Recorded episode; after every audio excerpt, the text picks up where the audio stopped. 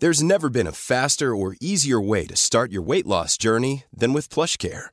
PlushCare accepts most insurance plans and gives you online access to board-certified physicians who can prescribe FDA-approved weight loss medications like Wegovy and Zepbound for those who qualify.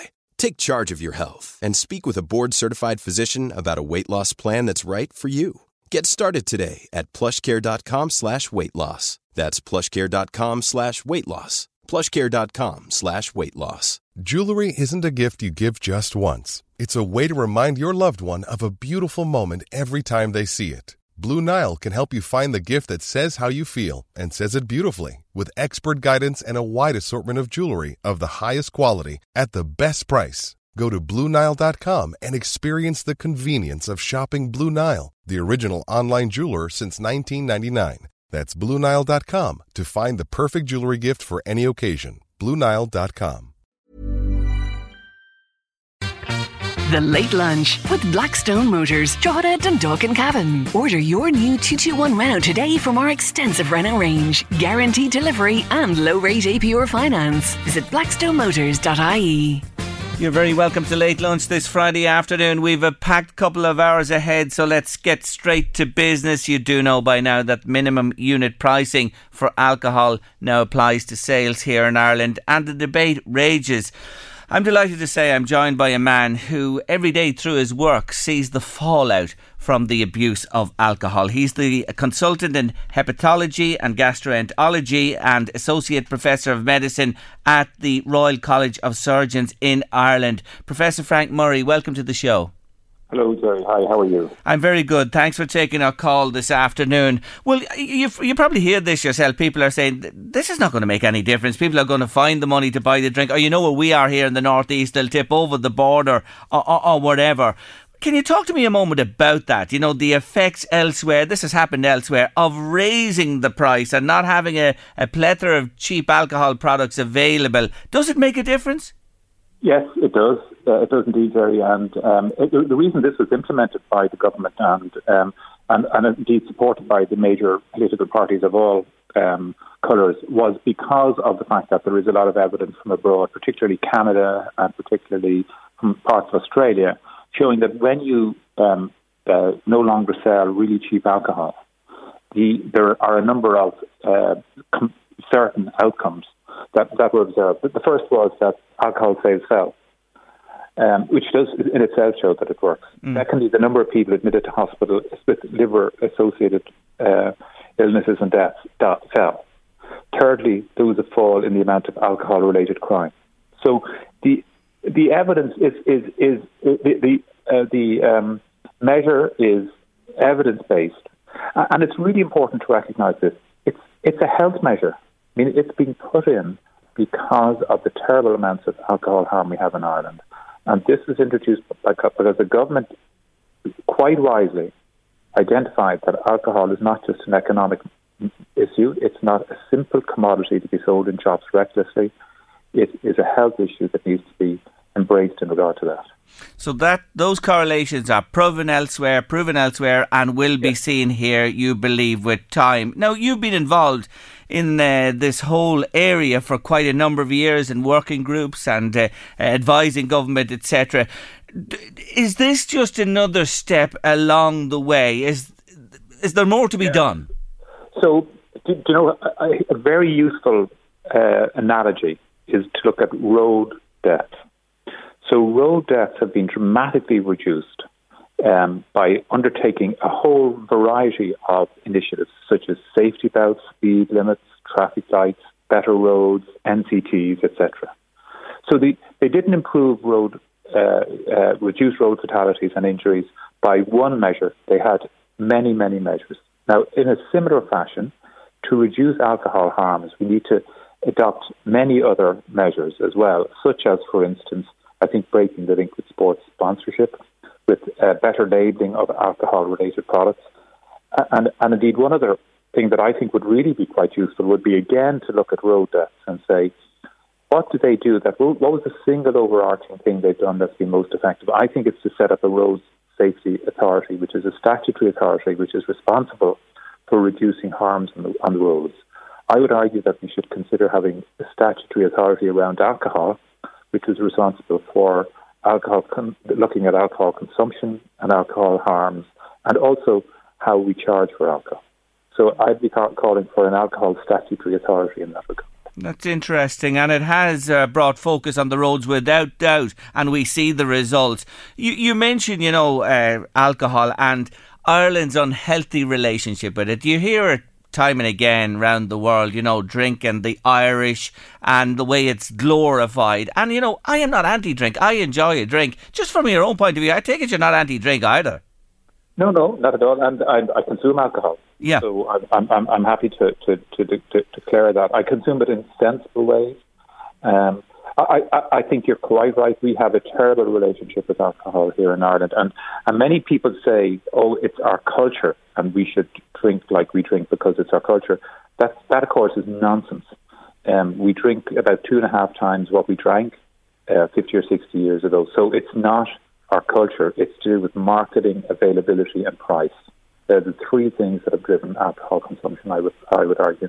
And just to uh, take that a bit further, I mean, we've got every, we've got uh, 400% more um, licenses now to sell alcohol mm. in the off trade than we had 25 years ago. Yes. So we've seen a big shift from the on trade, from restaurants, clubs, and bars, to the off trade, which is mainly drinking at home or young people drinking in parks and places like that. And that has been a very uh, unhealthy shift, I would say, because I think people are alcohol is less harmful in the on trade because there are regulations, people are trained, and so on and so forth. Whereas um, drinking at home and in parks is completely unregulated and and, and, and, more likely to be harmful, I think. Mm, I just reflected what you say when I think of growing up as well. The sweets, where, you know, when you went into a local shop, you know what I'm talking about, uh, uh, Frank. The sweets were there for children in that forefront. Now the alcohol is right there as you go. You know, it's beside the till area and it's in a prominent position. And you're right, it's just proliferated. Look, you know, in terms of the, the, the uh, uh drilling down for a moment into the uh, level of safe drinking, we have 11 standard drinks for women, 7 17 for men over the course of a week. Do you go along with that? So let's let's just uh, step back from that slightly. It's, they're not the limits of safe drinking, Jerry. They're the low risk limits. Okay. Okay. Now, the two things I'd say to, uh, in relation to that is that first of all, they're outdated. They're I think more than twenty years old, and I think they need to be updated. And uh, what what happened in the UK was we adopted those levels from the UK a couple of decades ago, roughly. And the levels in the UK were, they, they, performed a huge review between 2013 and 2016 and brought out new guidelines in the UK, which in our units are 11 standard drinks for men and women as the low risk limits. Mm. So I think our low risk limit for men, which as you quoted there is 17 yes. uh, units, 17 standard drinks, yes. is too high. And the reason for that was it was again looking at the evidence. And the evidence is that men are more likely to have a harmful outcome from the event of drinking because they tend to binge more than women and are more likely to get involved in an incident or an accident or a fight or, or, or something like that that can either injure them or kill them or injure or kill other people. So that's the reason why those limits have been reduced in the UK. So I would argue that there is no, in fact, I, I wouldn't argue, it's not that I would argue, the data is there is no safe limit of alcohol consumption, that all alcohol is potentially harmful. However, I mean, I think we need to recognise that many people want to drink, but I think that people should be encouraged to drink less, and, and I would recommend that people stay under the UK limits, which is um, 11 standard drinks per week. Uh, and the less that people drink, the better. And, and finally, Jerry, there is no health benefit of alcohol. So, you know, we, in the past you heard people say, oh, I'm drinking for the good of my health. Mm. That's a myth. That's been well and truly busted. The evidence is that there is no safe limit of alcohol consumption and there's no drinking that improves health. So, if you take that binge drinking is three pints or six bottles, you know, which would equate to three pints, you'd have to say then that most people who go for a few drinks on a night binge drink. Yeah, yeah, we know that's the case in Ireland, that most people binge drink. Um, forty percent of people will binge drink have have been binge drinking in the last month, and uh, sixty uh, percent in the last year. So it's the norm in Ireland to binge drink. We have a very we we just we are in denial about the um, importance of binge drinking, and we're in denial about how prevalent it is. Uh, we know that alcohol is one of the heaviest, Ireland, I beg your pardon, is one of the heaviest binge drinking nations in the Western world. In some tables, Ireland has been as high as number number one or two, uh, number two or three in binge drinking in one of the WHO studies, second only to Austria. And we know that Irish women have been ranked in a study in the Lancet recently as being number seven in the world for binge drinking. So we've, we've got an enormous problem around binge drinking. And to go back to what I said earlier on, the problems of binge drinking are particularly around the event of drinking itself. That mm. people will have an incident or an accident or a fall yes. Or get involved in violence or whatever. So, and if I can make a final comment in relation to this, when we look at the deaths from alcohol, and we know there are 3,000, I beg pardon, three per day in Ireland, that's over a thousand a year directly attributable to alcohol. One third of them, one in three of those deaths from alcohol, is related not to people being chronic alcohol users, but to the event of drinking, and mainly to binge drinking. Mm. It's uh, the really salient points that you make, and telling, I have to say. Do you know the the way people talk about, you know, going out to drink. Well, before you go, ha- take on board plenty of food. Uh, you know, drink away, but have loads of water afterwards, or perhaps even intersperse, which probably doesn't happen much unless you're wine drinking in between with water as well. Does any of that help? No. End of story. Yes, I mean it may reduce the rate that people get drunk if they get drunk. They more quickly get drunk, I think, on an empty stomach than um, yeah. the stomach. But it doesn't reduce the harm from alcohol. So all of that is myth, um, unfortunately.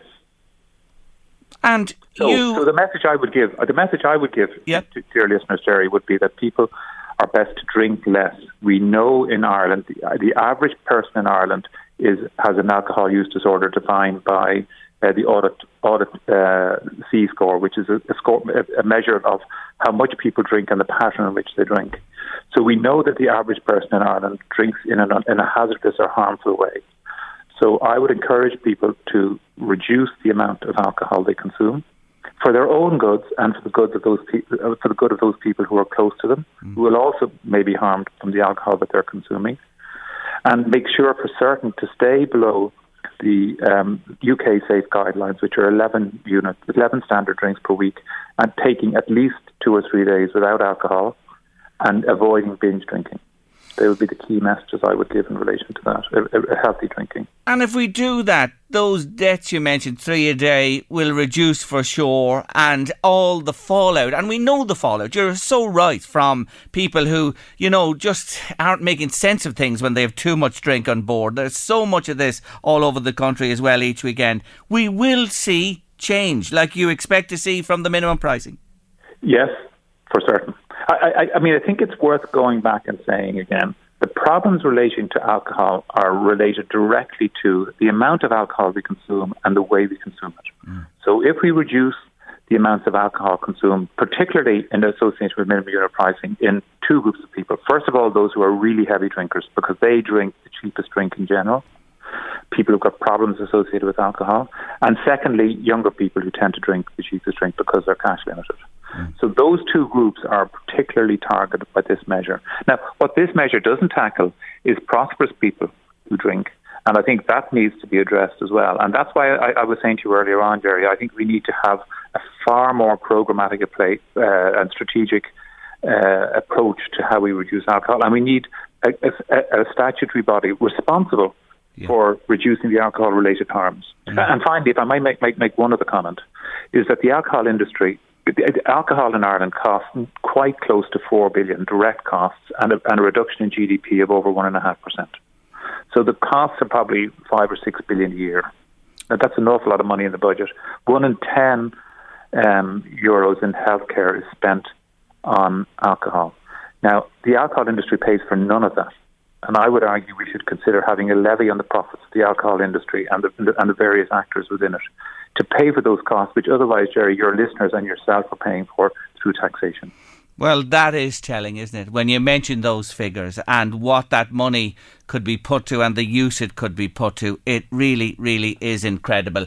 Look, I'm going to leave it there for today. I know there's lots more we could cover as well. I'll come back to you if you don't mind down the road, but I've really enjoyed what you had to say today. And I do enjoy a drink myself, like yourself as well. But by God Almighty, when you hear it in stark terms, as you put it there, we should all be taking notice and taking cognizance and trying to change the way and change our behaviour. Really, we really should.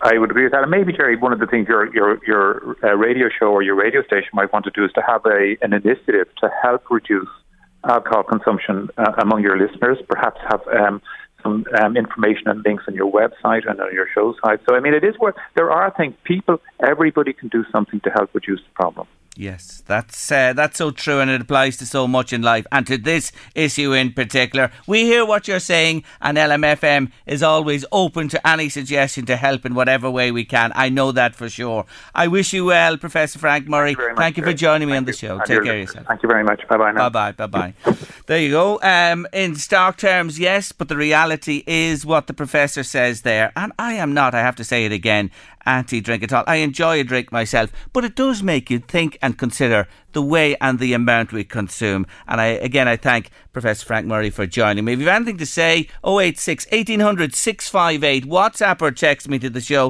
1850 715 958. Sorry, it's not. It's 041 983 2000. That old thing's programmed in my mind. 041 983 2000 is the new number for LMFM. After the break, you know her well. She's loved in the Northeast, in the country, and around the world. But she's not talking to us about concerts or singing today. Mary Duff is with us next. Now, my next guest, uh, she's been a friend of mine and on the show on and off over the years since we started Late Lunch. And we're normally talking about her new single, a new album, where she's been in the world. And she's loved in the Northeast in this country and all around the world as well. But today, she's going to talk to us on a totally different angle altogether. Mary Duff, hello. Hello, Jerry. How are you doing? It's, it's good to talk to you. Thanks for. I'm not at out. all. Always love to have you. Now, last night you were in Ardee Main Street. What about 9.30, 9, 9.30?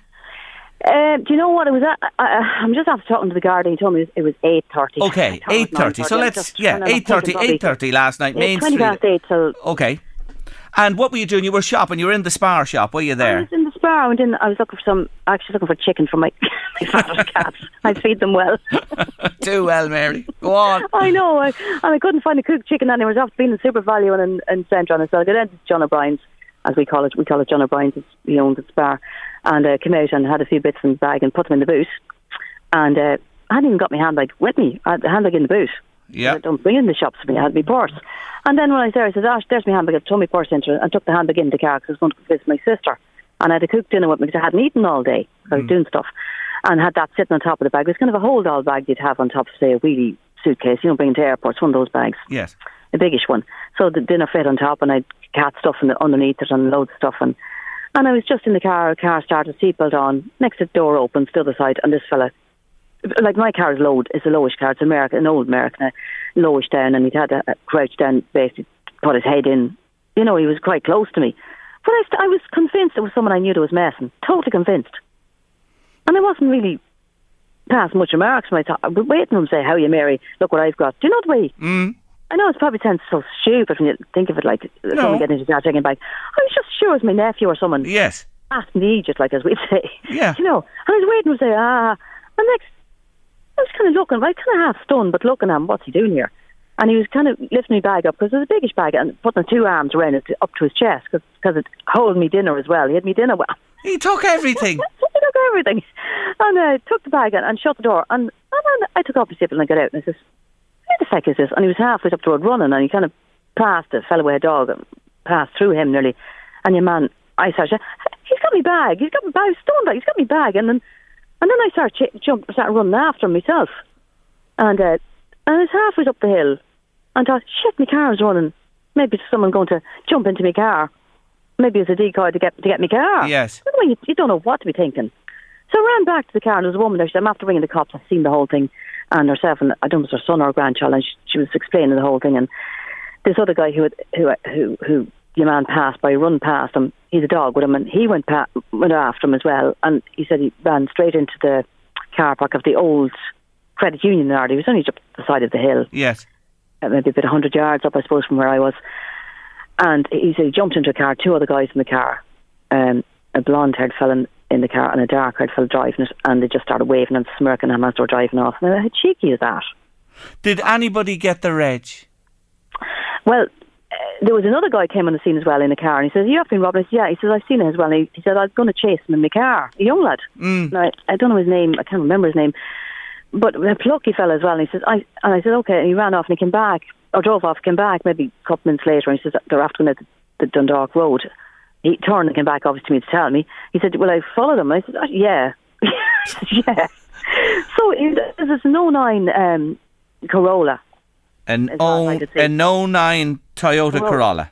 Yeah, that's what he thought it was. Okay. All Uh, it was a And it- dark, small, dark car, he said. Okay. So he went down the other road, but I didn't see him since then to know if he survived the ordeal or. Yeah, my God, this is getting like a Starsky and Hutch episode all of a sudden. Mary running down the road after the boys at the bag, pursuit in the car, man with dog, woman with child. My God, I think there's a program in this. But look, it seriously, they took everything. They took your dinner, they took the cat's dinner. dinner, the cat's dinner.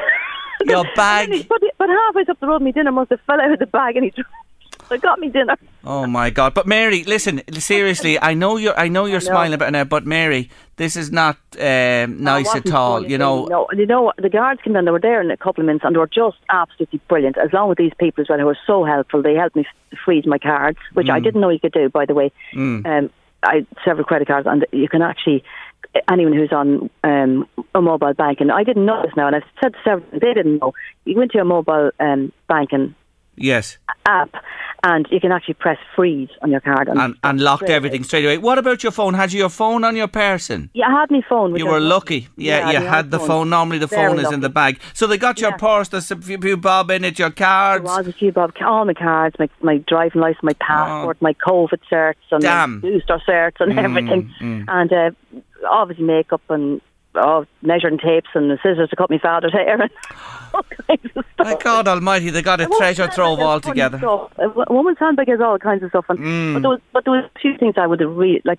They wouldn't be important things, but there was there was one thing really, really, really I was annoyed about. It. As a little tiny, I can't even talk right now. There's a little statue. It's about an inch, I suppose, an inch, an inch high. And I have it 35 years. A woman gave me in the last talent competition. I was in the Sunday World Talent Competition. Joan Lynch, a friend of mine from Ardee. And she used to always bless me when I've been in talent competitions with this little statue. And she says, "No, you, I don't need it anymore. I'm going to give it to you because you're on the road to um, success or something." I suppose she said after winning the talent competitions and whatever.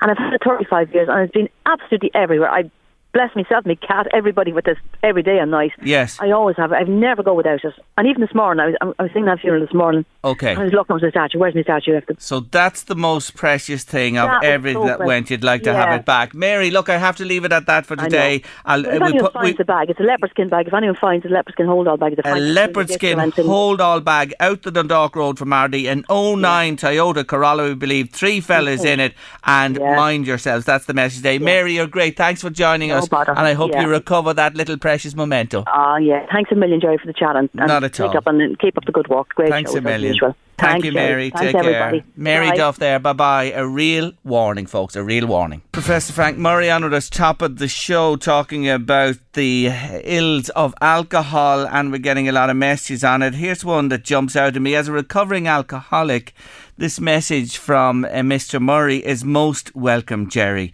I'm just worried that uh, people who are addicted to alcohol or spend heavily on it will spend more money on drink and go without food. Thank you indeed for that uh, that message there. Jerry, don't mention my name, says another listener. I really wish I could share my fight with the dreaded drink on air, but my family don't know about my struggle. I'm now into my second year sober and enjoy life, but with a struggle, Jerry, every day.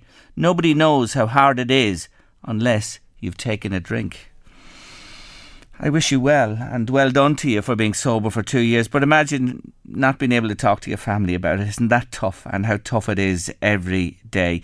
Mary Duff, uh, the uh, theft of her bag from the car last evening in Ardee. Again, look at Mary's popularity. So many people shocked to hear it happened and sorry for what happened to her. She's dealing with it well. Well, she was till the end of the conversation there until that little memento she wants back dawned on her what had happened. It was a serious situation. It really was. And it just shows you, you should lock your car uh, immediately you get back into it. A lot of new cars do lock automatically, but a lock on the doors is a big help indeed. Now, a wee competition for your late lunch, as we do every Friday this year, and we're going to do, we're going to play a song synonymous with a TV advert or a famous TV show.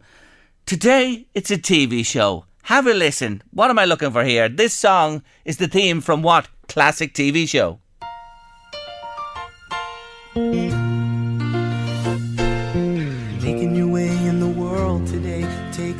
Everything you've got. Taking a break from all your worries sure would help a lot. Wouldn't you like to get away? No. Yes, the name of the TV show, please, for a lovely prize from Late Lunch on LMFM this afternoon 086 1800 658. WhatsApp or text me in your answers as soon as you can, and we'll pick a winner before the end of the show. Now, you know how we love our gardening on Late Lunch with the wonderful Nikki Kyle, but there's another aspect to growing plants and it's indoors. Yes, many people love their indoor plants. But to be honest with you, I'd say I have slightly green fingers, but I've always struggled myself and I'm hoping my next guest can sort me out once and for all because when I tell you Erin Thomas began her business, yes, in 2020 during the lockdown, she's a specialist in house plants and her business is called Hopeless Botanics, which I am. Erin, good afternoon. Uh, hi, Jerry. Good afternoon. Thanks for having me. Not at all. Delighted to have you on the show with us. Can I can I stick my chest out and do a little boast with you for a start? Please do. Yeah. Well, I tell you what I did. Uh, poinsettia last Christmas, Christmas of 2020, got it as a gift, a lovely white poinsettia. And Erin, you'll be proud of me. I nursed it through the full year to this Christmas. Well done, and it bloomed again. Yeah, well, you know that's that's the little downside. It's in good fettle, but it didn't bloom. What did I do wrong? but you didn't throw it on your compost heap no. anyway. You kept it going. No, I kept it going, and I still have it. Will I keep it going? Will I keep it lit? Yeah, yeah. Oh, brilliant! They're beautiful, beautiful plants, and I think people are familiar with the red variety, but the white one is just as beautiful. It's gorgeous. Mm. Um did you feed it throughout the year? Maybe did you give it any sort of um, uh, houseplant feed? I did give it a little, but not very often. Let's say once a month or that. And I didn't overwater it. I was trying to just keep it right. Now, the right, the leaves are in good fettle, deep green still. Lost a few, but the blimmin' white bloom never emerged. Ah, uh, you might have some luck next year. It might come back again. Sometimes with the likes of peace lilies, this often happens as well. The blooms can just disappear for a year, year and a half, and then you know they can come back again. The plant is just regenerating. Um, so if you can keep it going until next year, maybe you'll have some luck. keep feeding it. Definitely keep feeding it, and maybe repot it as well in some fresh soil if you can. Okay. And um, use a house plant sort of specific soil. Good on you. Well, listen, I'm going to do that and give it a go. Well, may I congratulate you on your business. Uh, you're flying and you uh, deliver plants all over the country. You're online as well. Is that a bit of an issue for people? Uh, you know, there's a bit of a leap of faith, is there, to buy houseplants online? And how do you over that? Yeah, it definitely is a leap of faith. I think people will always love going to garden centres and they'll always love you know, feeling and touching and checking over um, a plant before um, they bring it home. So I suppose we do a few, we, we kind of do a few different things to try to put people at ease. Um, there's a huge amount of convenience in getting, say, a large plant to your door. You know, people who don't drive, people who are city centre based, and things like that they love to kind of the idea that you know in a couple of days without having to go off to far away far flung places garden centres that a gorgeous big green palm will arrive at their door in a beautiful pot mm. so Um, one thing we do is we get a lot of customer reviews and we encourage people to read them. And then we just have a lot of really strict quality control. We don't send anything out the door that we wouldn't ourselves merely pick up from um, you know, from a shop or from a garden centre. We check over all plants before they go out. And if something doesn't meet our, you know, our standards, it doesn't go out because online businesses, there's a huge, um, there's a huge amount of trust that you try to build with your customers, and you don't want to jeopardize that. Um, and in our year and a half business, I think I've probably had about four returns, and we've sold thousands and thousands of plants. Ah. So, um, we're quite proud. We're quite proud of our quality control. It takes a lot of time and effort, but it's worth it. Ah, yes. Um, and I guess there's there's people sending houseplants now where maybe they would have sent a bouquet of flowers to congratulate someone or for a housewarming and people instead are maybe opting to send houseplants. Mm, so I like we're just that. helping people to try maybe make that leap of faith. Yes, no, but it is, and and you're right. Yeah, yeah. Well, uh, they, they definitely last. Yeah, they do, and that is the big difference. You're giving some, you're giving somebody something that will last for time, and with looking after, they'll have it for years and years. So with that in mind, let's get a few hot tips from you because you know what to do. Let's begin with watering. I take it watering is a crucial aspect of any house plant and varies, I take it, with the time of year. Yeah, it does. Um, we encourage people to change their watering. Um, you know, depend whether it's the summer, your plants are going to need more water compared to winter. Uh, they need much less.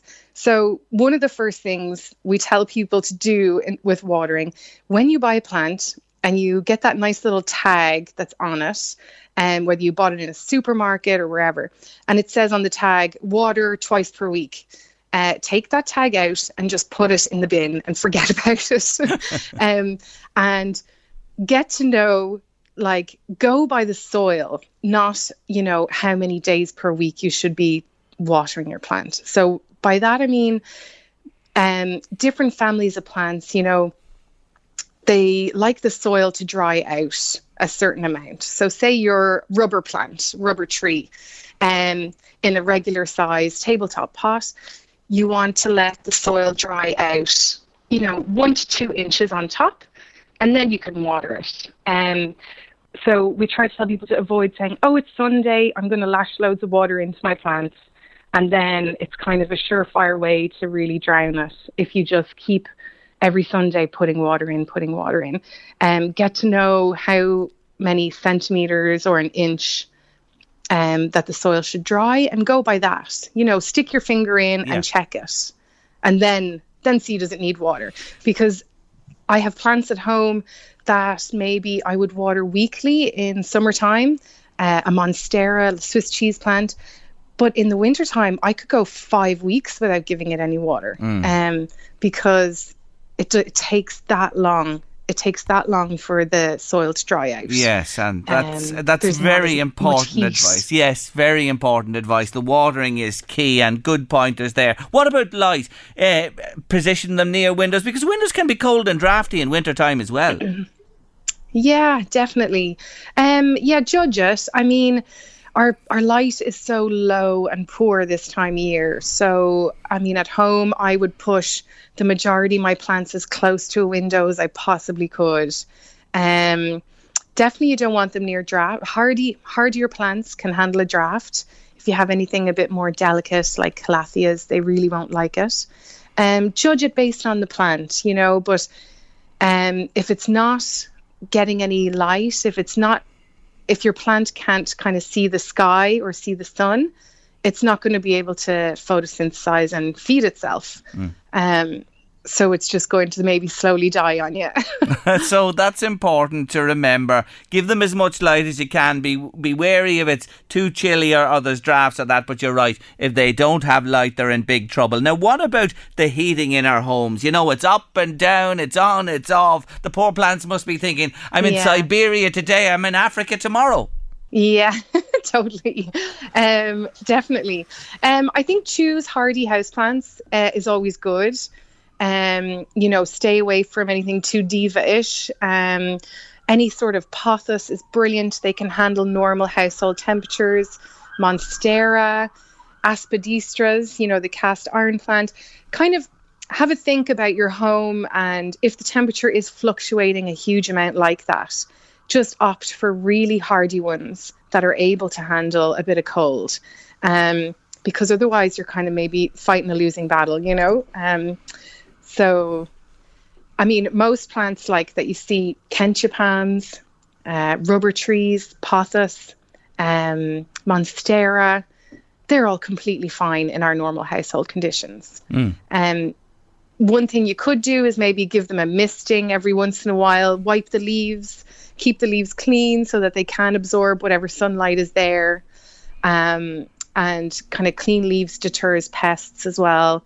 Um, that can really help this time of year as well. Yeah, very important advice. And I take it if leaves are dropping off, yellowing, clear those as well and keep an eye on the plant. Now, tell me this before you go. I want you to give us two recommendations yeah. today of two plants you wouldn't be without in your home. oh, oh, Jay, it, geez, it's really hard to choose. Two plants I wouldn't be without in my home. Yep. Um, I love the look of big pans, a kentia palm. Um, I love them. They, I have one at home that's maybe nearly two meters tall. It's a lovely dark green, lush, beautiful plant. Okay. I adore them and so easygoing.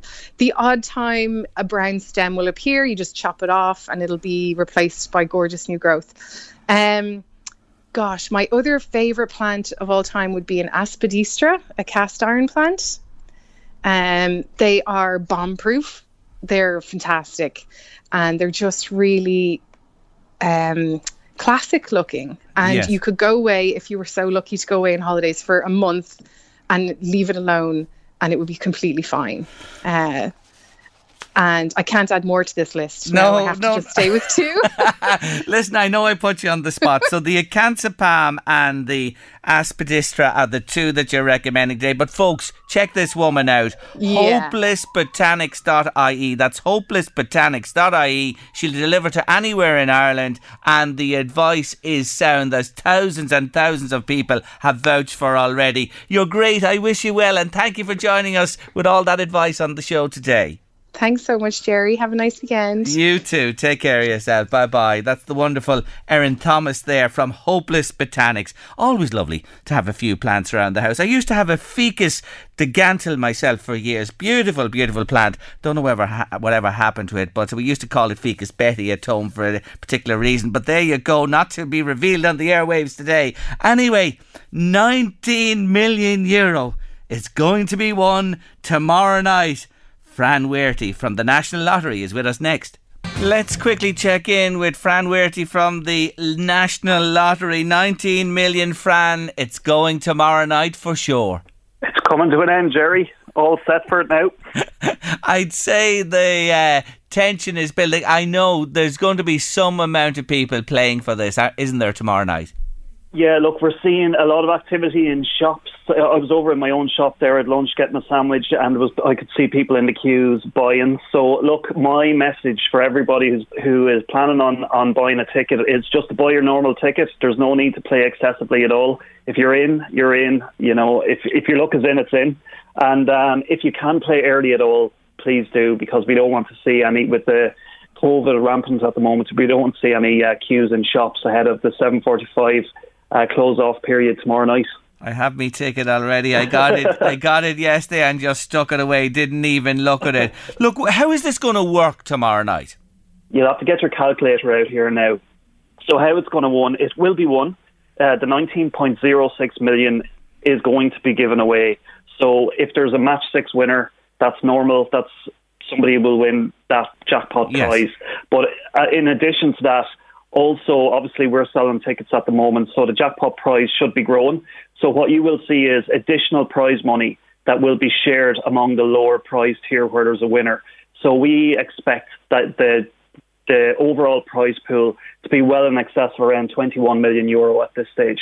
So there will be, there should be multiple winners at the jackpot and at lower prize tiers as well.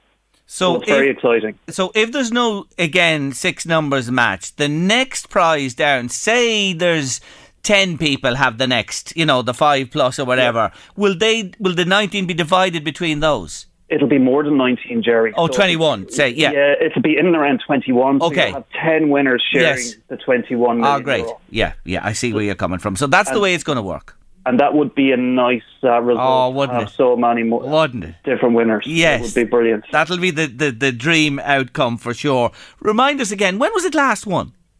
it, it's such an unusual event. Uh, it was last won on the 6th of June, um, and the, for three weeks in a row, it was won on a Saturday, three weeks in a row. And then we get to this.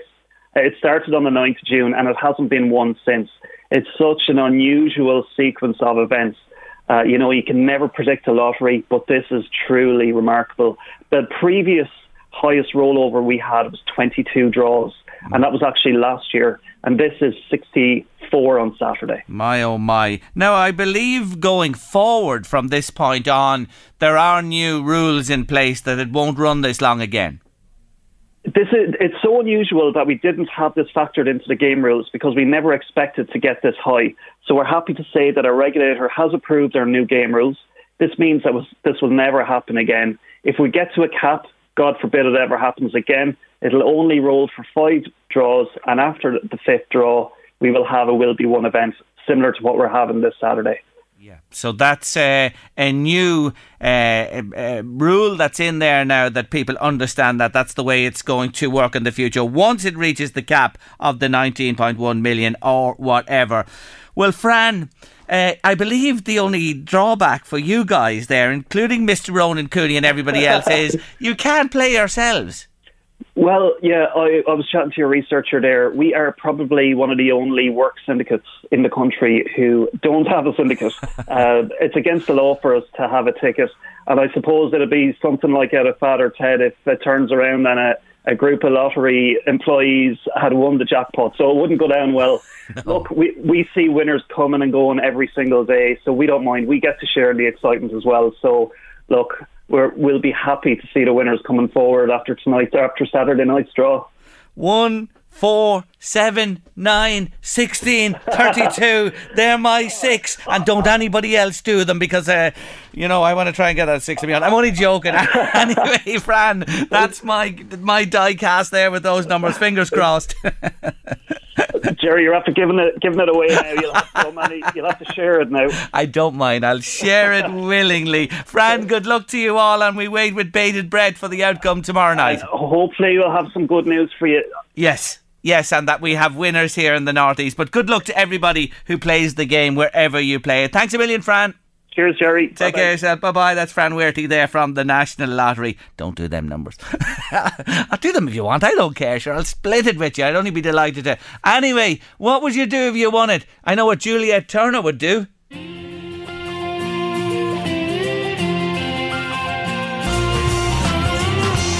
Juliet Turner, take the money and run. I'll take the money if I win on Saturday night, but I won't run. I'll be here at half one on Monday for your late lunch, whether I win or not. And I'll tell you if I do, I promise you. My next guest is in the travel business. Well, perhaps travel not as you or I know it. With offices in Navan and Belfast, she employed 30 people pre pandemic. She's been through a lot in her time and she joins me today to talk about the difficulties she's encountered over the last couple of years. I'm delighted to say hello to Emer Hannon. Hello, Emer. Hi, Jerry. How are you today? I'm really good. Thanks very much for joining me on the show. Um, you might tell our listeners uh, you're not a travel company per se, as we all know, where we go in and book our holidays. Tell us what you do. Well, Jerry, we going back maybe 20, I'm 22 years in business. So before that, when I'd worked in other travel agencies, I identified that there was always an area where people needed to travel, but it mightn't necessarily have been to the sun on their holidays with their bucket and spades. It mightn't necessarily have been, you know, to a city break, but they actually needed to go obviously for work. But obviously, some people needed to go see friends, family abroad, or individuals working needed to go for work. So I had started working in USIT in UCD 30 years ago, looking after all the students, and then I moved into corporate travel in Dublin after that. And I suppose I just ident- I thought like these people are traveling the whole time. They they need support and they need somebody to help them. They're experts in their field. They are experts in their business. They're busy during the days in their businesses, and they need us, the experts, to look after their travel. So that's where we started. Um, Ronan, my eldest son, was born 22 years ago. I didn't want to commute. My husband was, he's in retail, Raymond. Um, he was setting up his own retail business at the time. He's actually, he's got a centre there in Brosgrove and Mail and over here in Drogheda. So he was going one avenue and I was going, right, you know, we have these kids. I need this kid, and the twins came along afterwards, and I just needed somebody. I needed to be at home, but I also needed to be able to. I wanted to work at the same time, so I suppose I identified that there was a need out there for people that needed to travel, which wasn't your two weeks in the sun. So set up my own there, what, 22 years ago, um, looking after corporate, beginning to go at looking after businesses, and was very lucky. Um, had a few very lucky breaks and literally got in looking after a lot of corporate aviation companies in Dublin, um, corporate aviation leasing companies and stuff like that. So I suppose we went from there. And over the years, we grew and grew and grew. And we opened up our office in Belfast, which service in our UK market. And then we, as I said, we continued to go up to about 30 staff. So our type of customer was it could be a big global. It's the guy that lives next door to you that travels the whole time and Mm. You know, if you're wondering who's managing him, who's managing his hotels, who's managing his cars. But there's also the individual that has to go somewhere where it's tricky and it's not easy to do on the internet and it's it's not easy you know, it's not a holiday either. Or you've got this the person who's travelling four times a year for work. So basically that's the area we look after. Um, I would say we're a travel management company. We really tailor towards what the client needs. Um, and we're really the professionals at it as I said, we let the, the others run their businesses and we look after all their flights yes. and anything, the logistics of travel really in the background. Mm. Suppose taking into account, you know, the duty of care to the guys and coming up with the most sensible, because you're not going to get everything out of the computer. The computer just spits out what you put in. Yes. But sometimes there needs to be a little bit of wriggling around and, you know, manoeuvring things to make it work. And I suppose the client comes to us with their problem, what travel they want, where they need to go to, what's their itinerary, and yeah. we'll come back with the best solutions for them. Yeah, you're certainly uh, serving a particular aspect of the market. Now, I'm just thinking to myself, uh, talking about travel as we do regularly here on the show with Sandra, ash clouds, 9 11, recessions, disasters worldwide. Is this, uh, has this been the toughest of all of those? Or is there a resilience built into you people because of all those challenges over the years? I think there's a bit of resilience built into us. And I suppose when, when COVID did here, we started to hear about COVID about November, December. And it was in China, and we, we would have clients that were based over there, and they started talking about it. And we started saying, we've heard before, we've heard of bird flu, we've heard of other viruses that had broken out in other parts of the world, not really thinking it was going to affect us. So I suppose when it came to the 12th of March, um, that particular week, I remember one night, the night before at midnight, just looking at the news saying America was closing down their borders. And the scramble we had to get to con- you know, to contact our passengers to get them back. And even that week was so stressful because you had, you had a lot of the AFL players that were out in Australia and they were trying to get back. Singapore was shutting down at midnight, and it was literally a race against time. So that first week was like, what is going on? We've never experienced this before. 9 11 was different because America just shut and everybody sat. But the rest of the world more or less moved. But this COVID was closing the entire world and people were stuck. So that first week, that week of the 12th of March was this scramble. You know, we worked literally, the, the girls and all of us in the team, we literally worked 24 hours around the clock literally getting passengers on planes and getting them home. Mm. And we got them all home. And then I suppose once that initial panic was over and you sort of sat back and you went, oh my God, what is actually happening? You thought it was going to last a couple of weeks. You didn't actually think it was going to to go on. Like we're two years now on the 12th of March since since the world has changed due to COVID and, and borders closing down. So that was sort of that the first two weeks of COVID, and then we, I really recall, then we had the problem where the medics, we couldn't get our medics back into Ireland. We had a lot of the ag students that were stranded down in New Zealand. We couldn't, they couldn't get home. We had a lot of families that basically were in Australia. We had a lot of medical people that were in the Philippines who'd gone home to visit their families and they couldn't get back. So they would have all sort of booked on the internet, booked their flights on, on various different websites. But when COVID hit, all their phone lines just shut down. So they couldn't contact anybody. There was mm. nobody speaking to anybody. So we basically, when they get through to us and we answer, they'd actually say, Is this a person talking to me? Is this real? So we then, I suppose, a week later so, we we reached out. We got a call from the Department of Foreign Affairs to know would we be able to help in repatriating all these passengers that were stuck abroad. So that was sort of into week four of COVID, and we basically did a huge repatriation project, and we took, we repatriated well over 1,000, 1,500 people from the likes of Australia, New, New Zealand, and the sheer relief they were getting on plane, and the sheer relief that this could have been the third ticket that they were purchasing but we were the only person that actually they were able to contact. So a lot of people abroad had wasted thousands of euros to try get home, and literally they go to the airport and their flight was cancelled but they couldn't get their money back because they couldn't speak to the computer that they booked with. Isn't that just so interesting and makes the case? I've always been someone to use the travel agent, to be honest with you, and I know online is great and that as well, but I've had experience when push comes to shove, you can't beat that relationship or having the person on the end of the line. So look, at you've you've moved on a lot since then, and is it picking up again? Are you re-employing? Yeah, yeah, it is. So obviously, it was really difficult sort of we then had to restructure our business. We had to do redundancies, reduce our staff levels, and that was the hardest because it was it's the staff that make who we are. I might my name might be on the company, but it's the staff behind it. They're the, they're they're the, they're the people that I worry about. So basically, we had to do a whole restructure, redundancies, reduce staff levels, and through that time where it was really those lean times, we we started to reach out to other. We knew there was a cohort of people in Ireland that needed to move so we sort of went into this area of tricky travel where you had people who were sick. They needed to get to the States to do stem cell treatment. You had, unfortunately, people who, you know, family may have got sick abroad or died abroad. They needed to travel. Borders were closed down, but they still needed to move. You know, cases, even people on IVF treatments, they needed, they still needed to travel, but yet everywhere was closed. So we worked with all of these different types of industries and people, and we got their, their families moved. It might have been one person a day, but we still moved them. Mm. And I suppose that to, the, to us here in the team that we were doing something in the pandemic. So, yes, things have turned around. Um, and it's great to be able to say a lot of the old staff are coming back and things are picking up.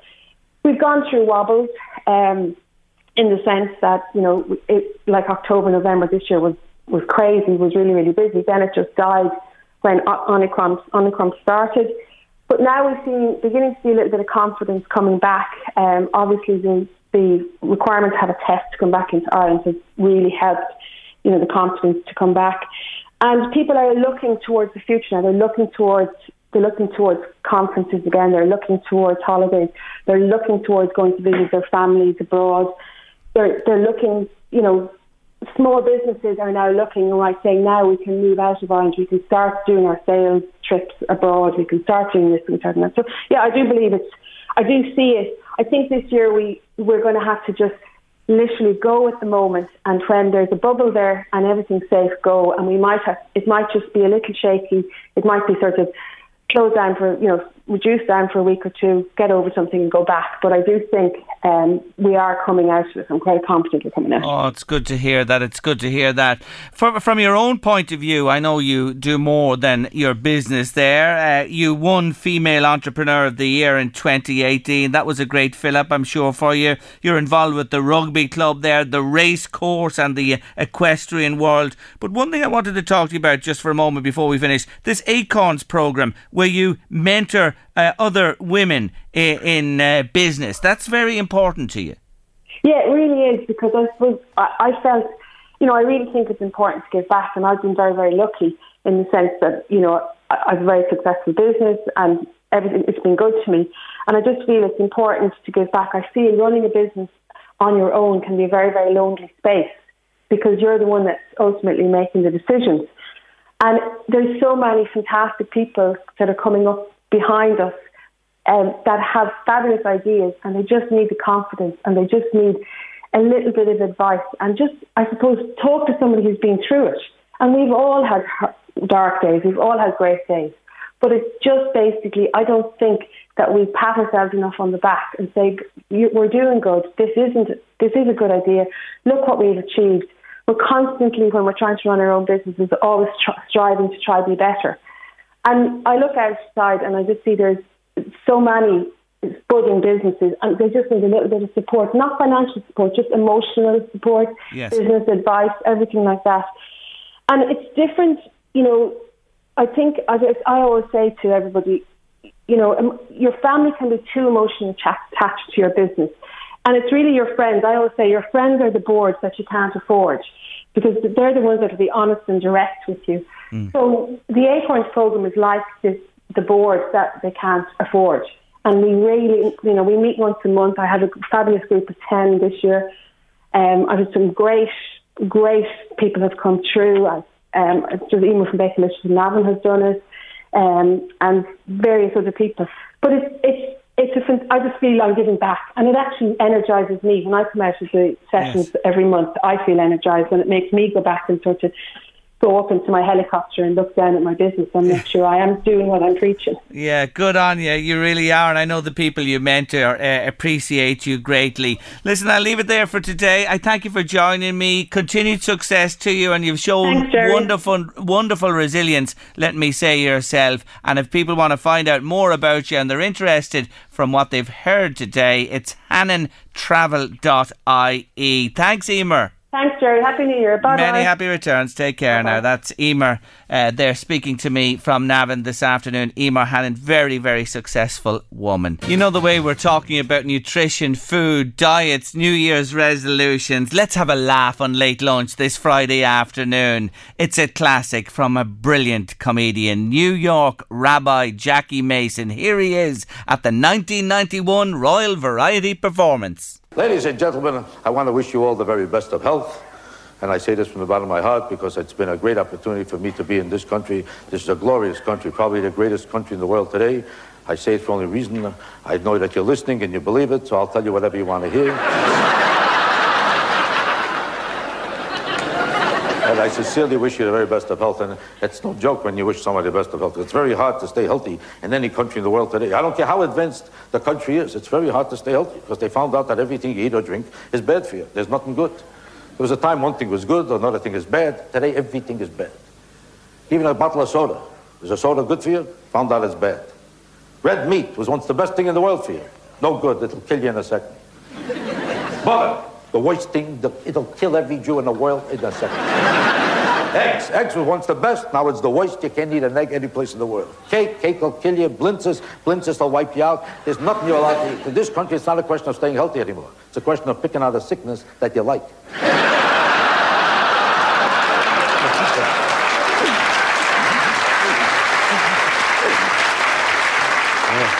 Everything is bad. Everything is bad. Even a cup of coffee. They used to say, have a cup of coffee. Can't hurt you. Remember that?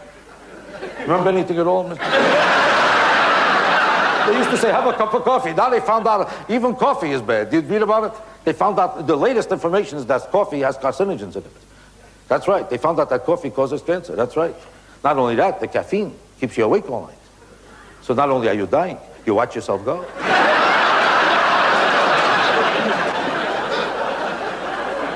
And most people have coffee with sugar. They found out sugar will give you diabetes. So you want to avoid diabetes, you have it with saccharin. Saccharin causes cancer, so you figure you'll drink milk. Milk will kill you because of cholesterol. Now you got three ways to go. You didn't even eat yet.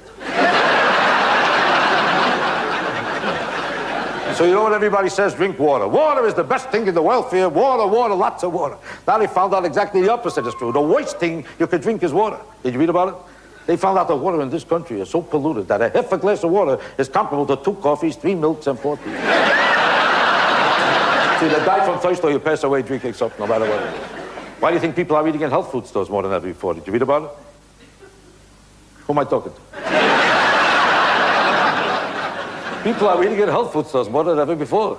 Take a look into any health food store. Packed. Do you ever notice that? All the health food stores are packed. And take a look at the people in the health food stores. You ever see them? They all have one thing in common. They look sick. Louise, let's reprise the theme song from that famous TV show, please. Sometimes you wanna go where everybody knows your name.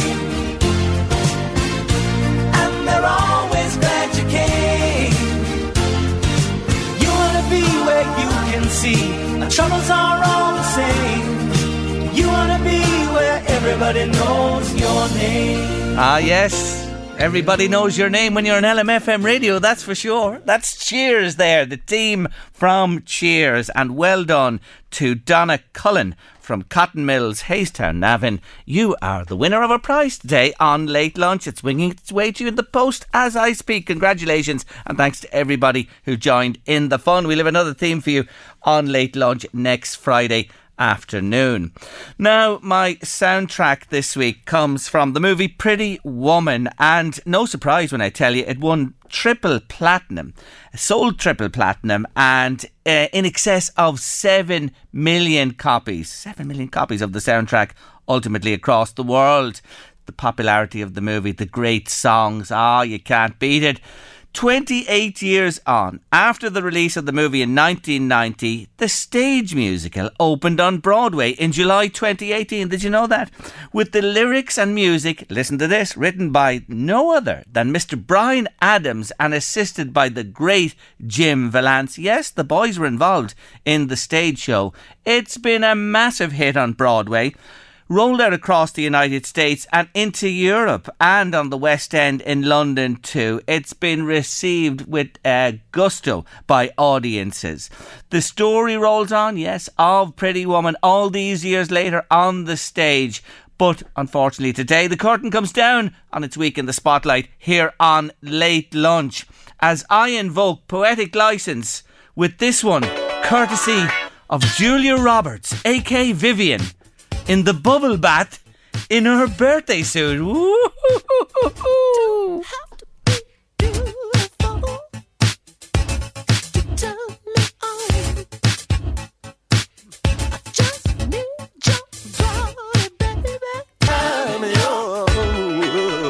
Kiss.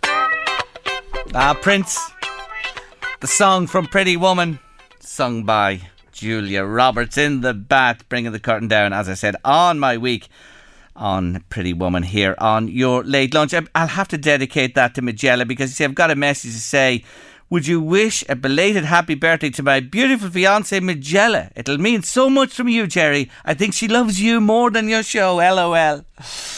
Ah, I'll never disclose her age, but I'll be killed for saying that. Thanks, Kevin. Anyway, that's from Magella today from Prince. Final break of the afternoon. We're back with David Sheehan as he looks ahead to the weekend in sport. Let's do that sporting thing before we finish today with our man David Sheehan, sports reporter and presenter, of course, of LMFM Sunday Sport. Good afternoon again, David.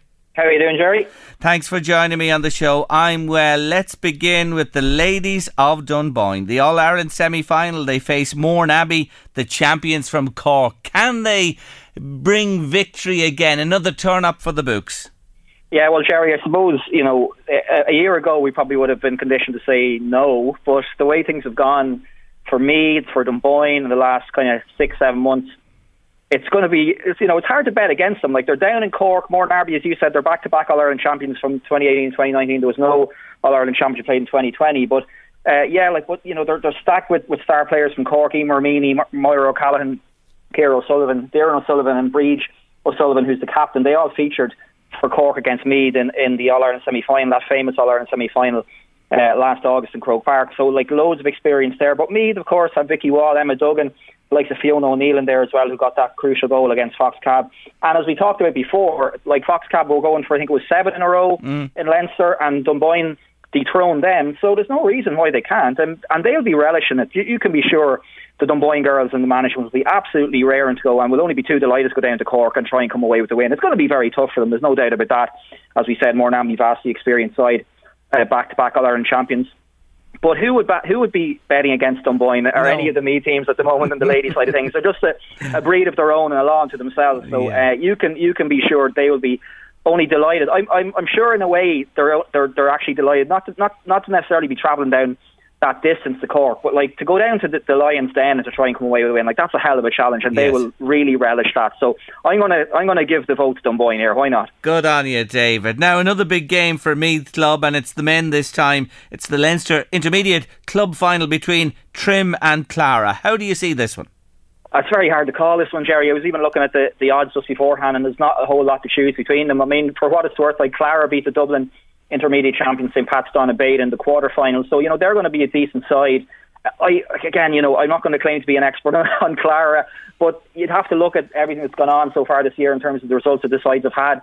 It looks like it's going to be a really tight game. Um, I'm just going to give like Kevin Riley's done a really great job there with Trim since he's gone in, and a Navan O'Mahony's man going into Trim can't be easy, but he's done a brilliant job with them. They lost those two intermediate finals in a row before getting over the line in the season just finished. So I think I'm just going to give a hesitant nod to Trim. It's going to be a really, really close game, I think, live on Sunday Sport, of course, as well. But uh, I think it's going to be a really tight one. I just give Trim the one or two point nod on that one. You couldn't, again, you couldn't be betting against the Meath team here, Jerry.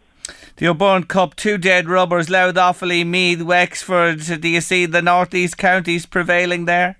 Well, I was there in Parnell Park on, on Wednesday night for the Louth game, and obviously Dublin are a cut above, even allowing for the fact that they Yeah. put out a you know a much weaker team. But Louth in the second half had some promising performances. Jay Hughes came in and Casey Byrne came in, and they looked really lively up front. So I think it's important for them to get performance first of all, but it'd be really valuable to get the win on Saturday. So I'm hoping that they'll be able to do that because they did show some promise in that second half on Wednesday. For me, you say a dead rubber. If they get the win against Wexford and that game that was postponed Yes. or cancelled against Wicklow, nobody seems to know what's going to happen with that. Andy McEntee himself said during the week he hasn't heard anything from Leinster GA. If Meath win that game against Wexford, I know that they are keen to play Wicklow because if they then beat Wicklow, they could be into a semi-final.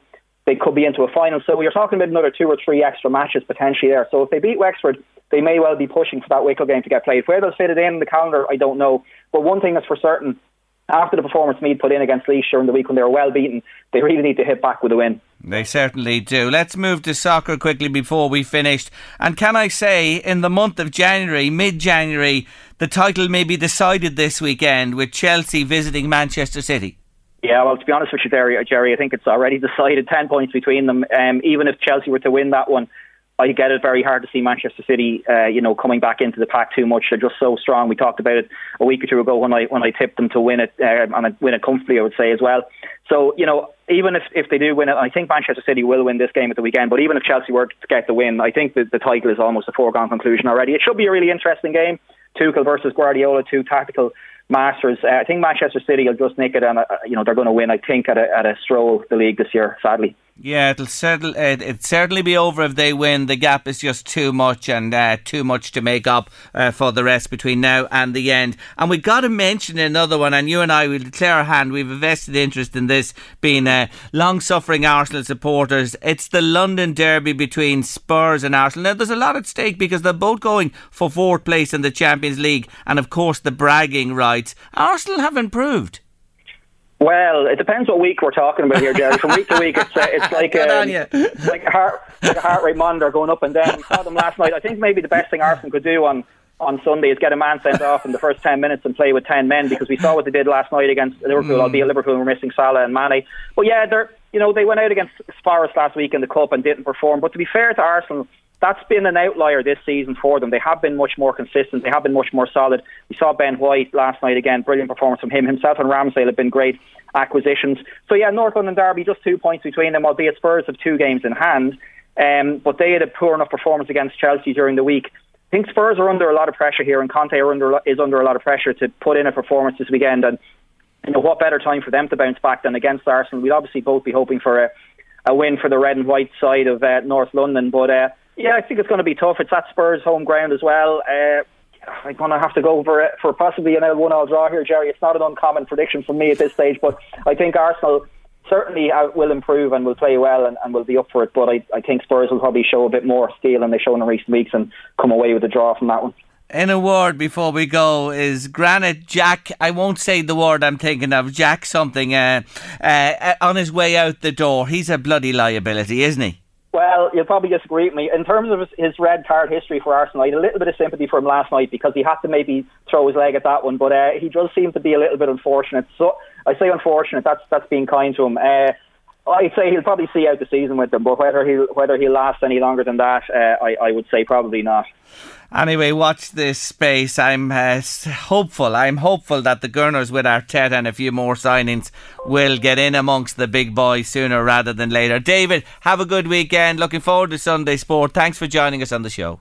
Thanks, Sherry. Take care. That's our David Sheehan there looking ahead to the weekend in sport. That's our lot on Late Lunch for another week. Thank you to all our guests who joined us every day. To my producer, Louise Walsh. She's here today. She's very quiet today, but she's here with me, um, working away there in the background. Thanks a million, Louise. Couldn't do this without you. And to you, our listeners who join us every single day. We love your company, your involvement in the show. Thank you so much indeed. You're much appreciated. Ed, Eddie Caffrey's coming next with The Drive here on LMFM Radio. Wonderful music and more besides. Stay with us here and we'll be back on Monday, please God, at 1.30 with a brand new week of your late lunch. Take care. The Late Lunch with Blackstone Motors, Drogheda, Dundalk and Cavan. Order your new Dacia Duster or the all-new Dacia Sandero and Stepway. Guaranteed delivery and low rate APR finance. Visit blackstonemotors.ie. Hey, it's Ryan Reynolds, and I'm here with Keith, co-star of my upcoming film, If, only in theaters May 17th. Do you want to tell people the big news? All right, I'll do it. Sign up now and you'll get unlimited for $15 a month in six months of Paramount Plus Essential Plan on us. Mintmobile.com slash switch. Upfront payment of $45 equivalent to $15 per month. Unlimited over 40 gigabytes per month. Face lower speeds. Videos at 480p. Active Mint customers by 531.24 get six months of Paramount Plus Essential Plan. Auto renews after six months. Offer ends May 31st, 2024. Separate Paramount Plus registration required. Terms and conditions apply if rated PG. There's never been a faster or easier way to start your weight loss journey than with PlushCare. PlushCare accepts most insurance plans and gives you online access to board-certified physicians who can prescribe FDA-approved weight loss medications like Wegovy and Zepbound for those who qualify. Take charge of your health and speak with a board-certified physician about a weight loss plan that's right for you. Get started today at plushcare.com slash weight loss. That's plushcare.com slash weight loss. plushcare.com slash weight loss. Hey there, it's Michelle Norris. I'm host of a podcast called Your Mama's Kitchen. When I travel, I'm usually looking for a way to find a taste of home when I'm not at home. And one of the things I love to do when I am at home is entertain. And Airbnb allows me to do that. When I was in California recently, I rented a house that had a great kitchen. And when we were sitting around the table, we we're all thinking, we're in someone else's house. Someone could be in all of our homes as well. If you have a home, but you're not always at home, you have an Airbnb. Your home might be worth more than you think. Find out how much at airbnb.com/slash host.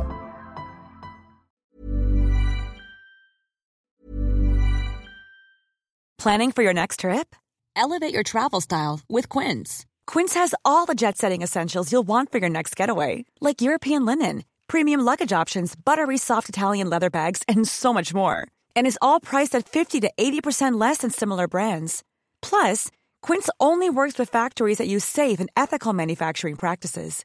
Pack your bags with high-quality essentials you'll be wearing for vacations to come with Quince. Go to quince.com/pack for free shipping and 365-day returns. When you make decisions for your company, you look for the no-brainers. If you have a lot of mailing to do, stamps.com is the ultimate no-brainer. Use the Stamps.com mobile app to mail everything you need to keep your business running with up to 89% off USPS and UPS. Make the same no brainer decision as over 1 million other businesses with Stamps.com. Use code PROGRAM for a special offer. That's Stamps.com code PROGRAM.